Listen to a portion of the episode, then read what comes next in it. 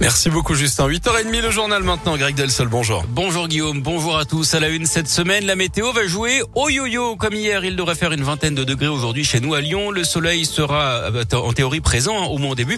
Profitez-en car les nuages seront de retour demain avant la pluie, jeudi et peut-être même de la neige vendredi. Et ce ne sera pas un poisson d'avril. On va perdre une quinzaine de degrés d'ici ce week-end.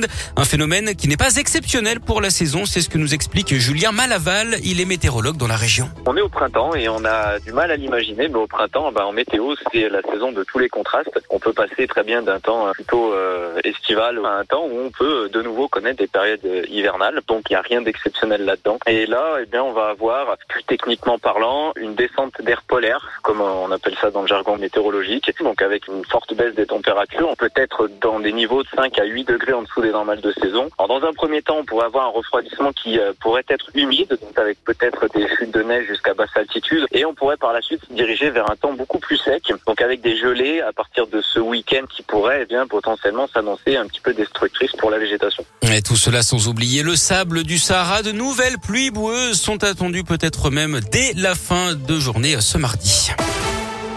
Grosse frayeur à Vaux-en-Velin. Un chauffard a pris tous les risques pour échapper à la police dimanche en début de soirée. Il a grillé plusieurs feux rouges et manqué de renverser des piétons près de la place Guy Le suspect a réussi à prendre la fuite. Une enquête est ouverte. Dernière ligne droite pour Parcoursup. Les lycéens de terminale et les jeunes en réorientation ont jusqu'à ce soir minuit pour formuler jusqu'à 10 vœux sur cette plateforme d'admission dans l'enseignement supérieur. Ils auront ensuite jusqu'au 7 avril pour peaufiner leur lettre de motivation et leur dossier de candidature. Parcoursup qui s'invite également dans la campagne présidentielle. La moitié des candidats propose de supprimer ce dispositif. Jean-François Debat, lui, lance un appel au vote. Le maire PS de Bourg-en-Bresse dans l'Ain et un des cadres du parti soutient Anne Hidalgo. Mais la campagne de la candidate socialiste piétine. La maire de Paris plafonne à 2% d'intention de vote dans les sondages.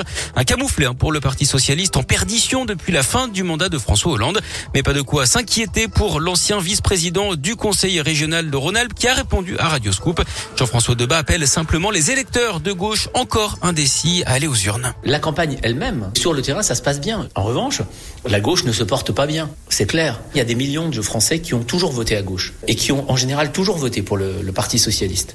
Aujourd'hui, nous sommes affaiblis, on le voit. Mais qui a pris notre place? Personne. Vous savez, en, en, Bresse, on dit c'est à la fin de la foire qu'on compte les bouses. C'est pas très élégant peut-être, mais c'est une belle image. Venez voter. Euh, ne vous laissez pas abuser par euh, des, sondages qui sont certes déprimants, mais qui ne reflètent pas la, réalité. Ils reflètent le fait qu'aujourd'hui, beaucoup de gens de gauche sont comme vous, ils ne savent pas. Et donc, quand on ne sait pas pour qui on va voter, forcément, ça n'apparaît pas dans les sondages. Le premier tour de la présidentielle aura lieu le 10 avril. Notez que le meeting de Valérie Pécresse aura lieu le 7 avril à Lyon, à trois jours donc du premier tour, d'après Lyon Capital. La candidate LR sera à la salle de réception du stade de Gerland. Du sport, du foot, France-Afrique du Sud ce soir en amical à Lille à partir de 21h15. On suivra également la finale des barrages pour le mondial. Le Portugal joue sa place en Coupe du Monde contre la Macédoine du Nord, tombeuse de l'Italie. C'est à 20h45.